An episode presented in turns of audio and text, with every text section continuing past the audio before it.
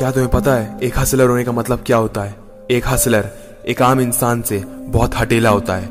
जब बाकी सारे लोग तूफ़ान के थम जाने का इंतज़ार करते हैं, वहीं उसी वक्त एक हसलर खुद के लिए एक तूफ़ान खड़ा कर देता है। जहाँ लोग अपने आप को एक कंफर्टेबल ज़िंदगी देना चाहते हैं, वहीं उसी वक्त एक हसलर खुद को हमेशा भूखा, प्यासा अनकंफर्टेबल महसूस कराता है, ताकि वो खुद को खुद से बेहतर बना सके।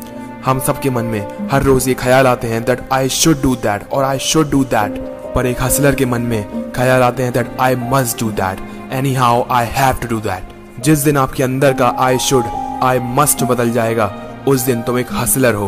बाकी लोगों से बहुत हटेले। अगर तुम्हें स्विमिंग नहीं आती तो तुम खुद की बोट में आग लगा दो, बीच समुद्र में जाकर। तुम अगर उड़ना चाहते हो तो लगा दो आज छलांग अपने कंफर्ट जोन से निकलकर। अपने सीने में वो जिगर लेकर आओ कि साला इस दुनिया में आया हूँ तो उसे पाकर ही दम लूँगा।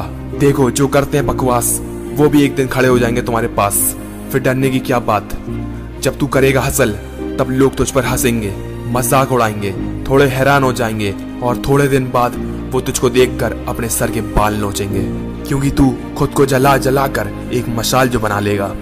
इसलिए मज़ाक बनने से कभी मत डरना। जिसका मज़ाक बनता है, वही एक दिन बाजी पलट देता है। बस मेहनत करते जाओ करते जाओ। खुद को एक नेवर सेटिस्फाई होने वाला इंसान बनाओ। मुश्किलें खुद खड़ी करो और उनके मुँह पर एक लाफड़ मार के आगे निकल जाओ। अपना स्टैंडर्ड रेस करो।